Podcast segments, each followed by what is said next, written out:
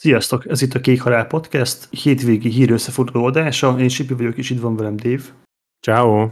És azért néhány hírrel készültünk nektek, szóval kezdjük a Mass Effect-es bejelentéssel, hogyha lehet ezt így fogalmazni. Ugye a héten volt az N7 nap, minden évben megrendezik, és most mindenféle közösségi médiára kisebb-nagyobb tízereket tettek ki a BioWare-es marketingesek, amit a közösség összefűzött egy rövid kis videóba, tökre látványos érdemes megnézni, gyakorlatilag egy N7 ruhával rendelkező karakter sétál balról jobbra, és van egy kis teaser a végén, tök jó. Nagyon sok mindent elrettettek ebben a videóban, megint lehet majd így csámcsonni rajta. Gyakorlatilag, ami így hát kiderült, vagy kibányázták, az az Epsilon szó, ami lehet, hogy csak a munkaneve lesz a játéknak, de lehet, hogy a következő játéknak a végleges címe is, ezt egyelőre még nem lehet tudni. Tudod, hogy én mennyire nagy Mass Effect fan vagyok, én rohadtul örülök neki, hogy végre fogják folytatni ezt a történetet, és ami a számomra a legnagyobb kérdőjel, hogy történt egy kisebb interjú Mike Gamble-lel, aki azt mondta, hogy nagyon sok mindent fel akarnak dolgozni, hogy ki halt meg korábban, kinek kitől szült egy gyereke, kivel mi történt, stb. stb. stb. De ami a legérdekesebb az az, hogy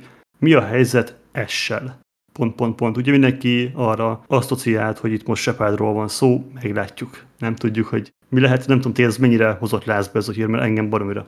Hát én még mindig adós vagyok ezzel a Mass effect magamnak, szóval ott van a könyvtáramban a Legendary Edition, még ingyen behúztam, valamikor osztogatták, azt hiszem, és még mindig nem fogtam neki. Ugye annó a Mass Effect 1 az meg volt lemezes formában, azt elkezdtem még annó, annó, annó, amikor megjelent, nem sokkal utána, de valahogy akkor nem kapott el, és tudom, hogy ez ilyen tök gáz, mert egy legendás játékról beszélünk, de a Legendary Edition az még várat magára, szóval még egyelőre nem tudok nyilatkozni, még nagyon hátul van a sorban, rengeteg másik játék van előtt, amit végig akarok nyomni, de listás.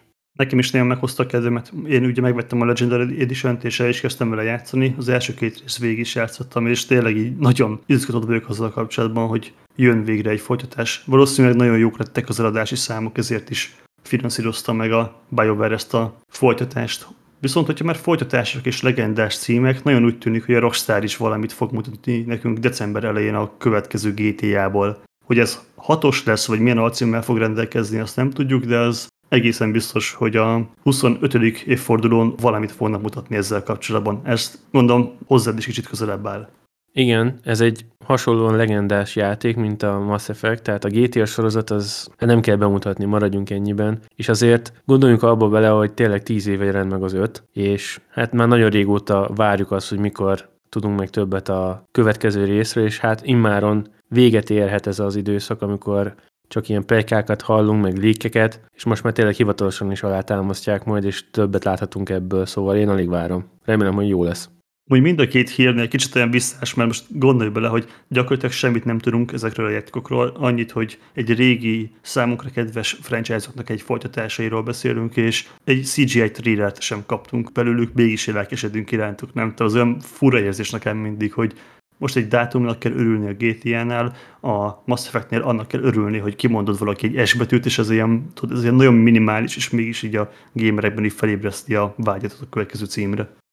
De viszont akkor térjünk egy kicsit az ilyen gadget frontra. Most már itthoni hardware boltokban is meg tudjátok vásárolni a PlayStation eszközöket. Most miről is beszélek? A Pulse Elite fejhallgatóról, a különböző USB adapterekről, illetve ami legfontosabb szerintem a héten az a PlayStation Portal című kis eszköz, amiről azt kell tudni, hogy ez egy remote play rendelkező, gyakorlatilag egy kontroller lett ketté vágva, és középen van egy nagy képernyő, amin tudod játszani az összes PlayStation játékot, ami megvan neked. Szerintem szerintem ez egy baromira jó dolog. Valószínűleg megirigyelte a PlayStation is azt, hogy mennyire elmennek ezek a handheld eszközök. Jelen pillanatban 90 ezer forintos ár címke van ezen az eszközön, nem tudom, hogy téged ez érdekel valamilyen szinten is?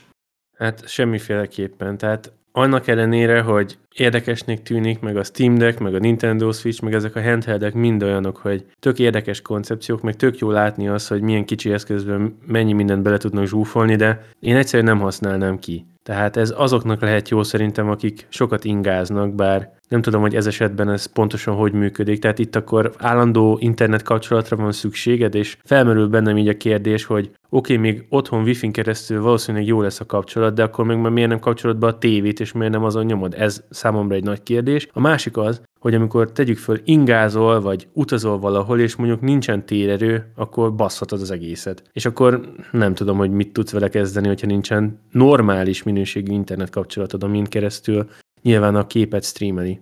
Hát igen, valószínűleg ez az alacsony, viszonylag alacsony árcímke ezt is tükrözi, hogy azért ez nem egy teljes értékű eszköz, és önmagában gyakorlatilag nem sok mindent fogsz tudni vele kezdeni. Bizonyos helyzetekben lehet opcionálisan jó, tehát hogyha mondjuk egy tévitek van otthon, és asszony nézi rajta a barátok köztet, akkor te tudsz mondjuk a kanapéról játszani mellette úgy, hogy nem zavrod őt, és tök jól el vagytok, de tényleg ilyen nagyon nyögvinyelős az az élethelyzet, amit így meg kell elmondnom, hogy én vásároljak egy ilyet, szóval én valószínűleg ezt nem is fogom megtenni.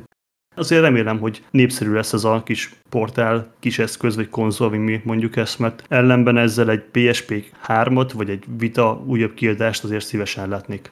Egyébként nekem még azt tűnt fel, így véleményezve ezeket az új kiegészítőket, hogy ott van az a vezeték nélkül ilyen true wireless, agybadugós fülhallgató, és annak az árcidulája azért elég meredek, ha megnézted, 90 ezer forint. Még az over vagy az nem tudom, hogy over de minden esetre ez a normál fejhallgató, ami vagy on vagy over 60 ezer forint, tehát hogy nagyon durva árazás van, és nem tudom, hogy mennyire szólnak ezek jól.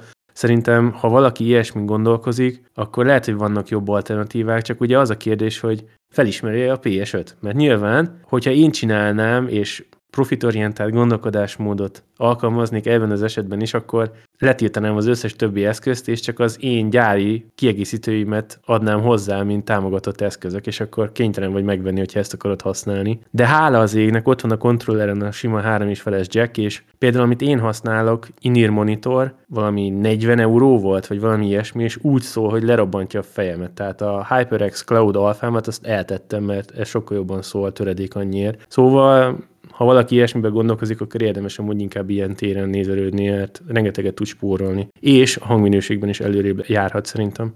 Igen, ugye ezekkel a kontrollerbe dugós fülesekkel az a probléma, hogy pluszban merítik az akkumulátorját a amúgy sem túl combos PS5 kontrollernek, szóval nem tudom, ez ilyen egyik oldalról az így plusz funkciót, másik oldalról meg elveszel. Ez mindig úgy kérdéses, hogy kinek mi az, ami saját magának így estezel. Viszont, hogyha már ilyen handheld eszközökről beszélünk, számomra tökre meglepetés volt, hogy a Valve bemutatott egy ilyen ráncfelvarrott Steam Deck generációt. Ha jól láttam, nem is nagyon váltottak nevet, igazából annyi történt, hogy a eszközök nevének a végére oda az OLED szócskát, valamint tényleg igazából ráncfelvarrásról van szó, azt ígérik, hogy ilyen 30-50%-kal lesz jobb az akkumulátor üzemidő, kicsit a wifi modult egy gyorsabbra, most már 6 et kapunk, a hűtésen módosítottak valamint, illetve tényleg így az árazás változott, Magyarországi árakat figyelembe véve azt kell tudni, hogy az 1 terabájtos OLED modell az 680 euróba fog kerülni, az 512 GB-os OLED modell az 570 euróba,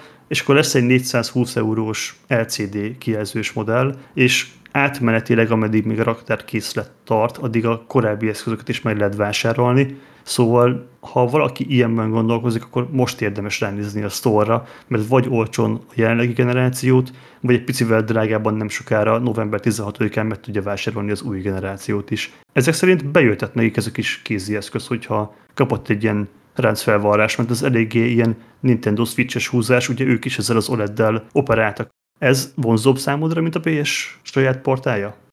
Persze, tehát ugye ez, ez szerintem egy sokkal értelmesebb dolog. Jó, nyilván többe is kerül, de ezt akármikor tudod használni, nem vagy internethez kötve feltétlenül, és hogy a Valve hogy áll ehhez az eszközhöz, az szerintem példaértékű. Ugye láttunk csomó olyan videót, hogy lehet amúgy bővíteni, szerelni, cserélgetni benne mindent, szóval ez nagyon jó mentalitás, hogy nem az van, hogy ha megbontod, akkor már bukod a garit, meg bla bla bla, szerintem ez nagyon jó. És ugye van egy csomó olyan videó fönn a neten, ahol jól bemutatják, hogy egyébként ezt lehet használni úgy, mint egy sima PC is. Tehát, hogyha rádugod a monitort, meg ilyesmi, akkor cső, akkor tök jó.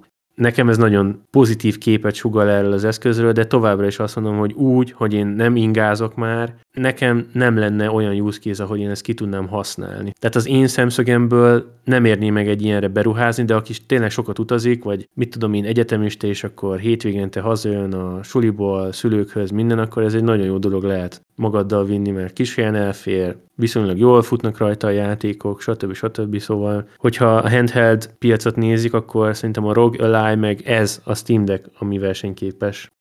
Én is hasonlóan vagyok vele, tehát hogyha Steam-en akarok játszani, akkor itt van a PC-m, és akkor leülök elé, de nagyon tetszik ez az eszköz, viszont hogyha már handheld, akkor én is inkább a következő generációs Switch-et várom sokkal jobban, mert ott vannak exkluzív címek, amivel nem tudok sehol máshol sem játszani, csak ott, Szóval engem az jobban érdekel, de mit gondolsz szerinted, ha valakinek nincsen PC-je, vagy mondjuk egy olyan laptoppal rendelkezik, amivel mondjuk egyetemen tanul, stb. és nem alkalmas játékra, akkor ez egy jó eszköz lehet? Tehát most elnézve az árát, kb. egy új generációs konzolnak az árában van nagyságrendileg. Érdemes ezt választani, vagy inkább egy PS vagy Xbox vonalon mozogjon valaki?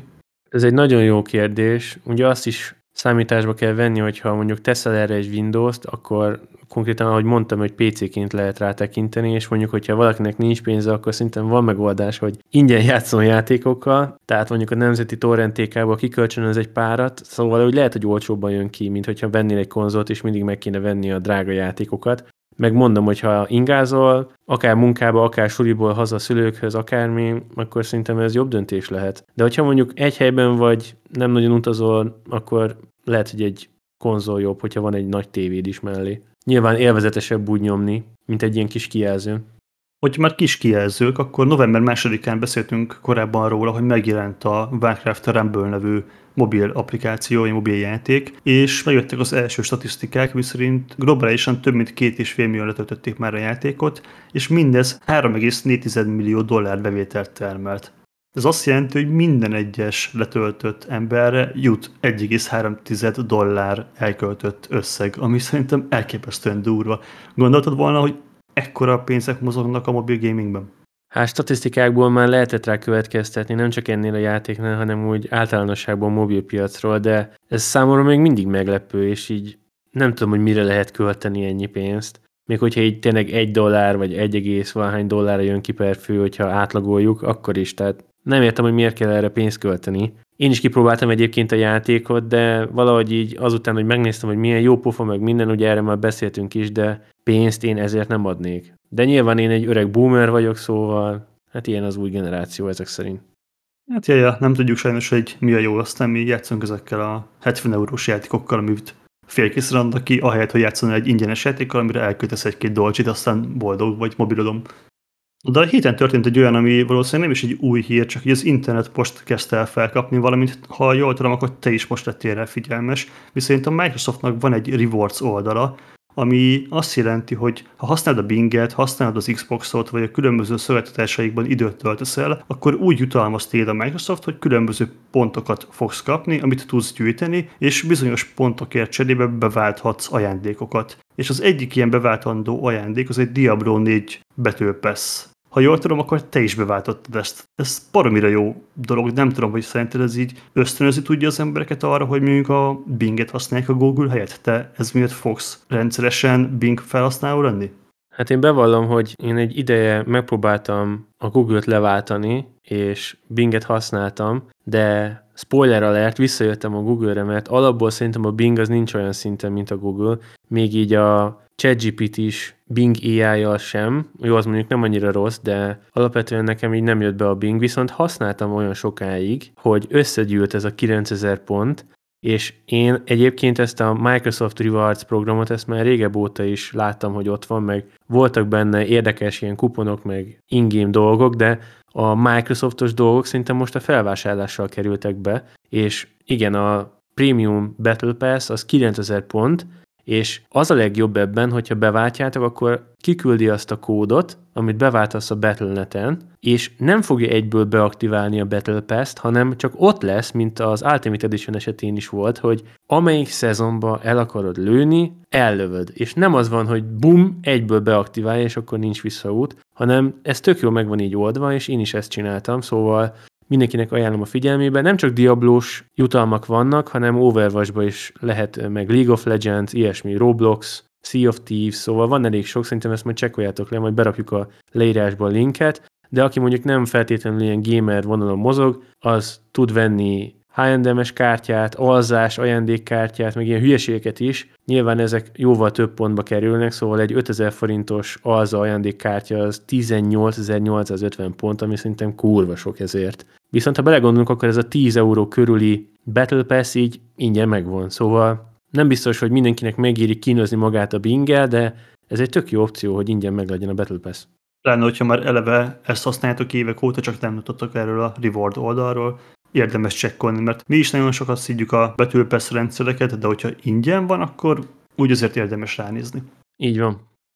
Na hát igazából ennyi lett volna a heti hír összefoglalunk. Köszönjük szépen, hogyha meghallgattátok. Azt ne felejtsétek el, hogy idén évvégéig várjuk a Google Formos kérdévre a kitöltéseket, szóval a link az benne lesz a leírásban, csekkoljátok és kérlek töltsétek ki minél többen. Valamint ismét emlékeztetnénk mindenkit, hogy a YouTube csatornánk elindult, most már oda is fel vannak tölve a legfrissebb epizódok, valamint vissza tudjátok hallgatni a régi adásokat is. Esetleg, hogyha valakinek ötlete, véleménye, bármilyen hozzáfűzni valója van, akkor ott is kommentben most már várjuk az észrevételeket, valamint nyilván a Discord szerverünkön is, amihez ugyanúgy a leírásban meg lesz a link, és köszönjük szépen mindenkinek, aki meghallgatta az adást, jövő héten találkozunk, sziasztok!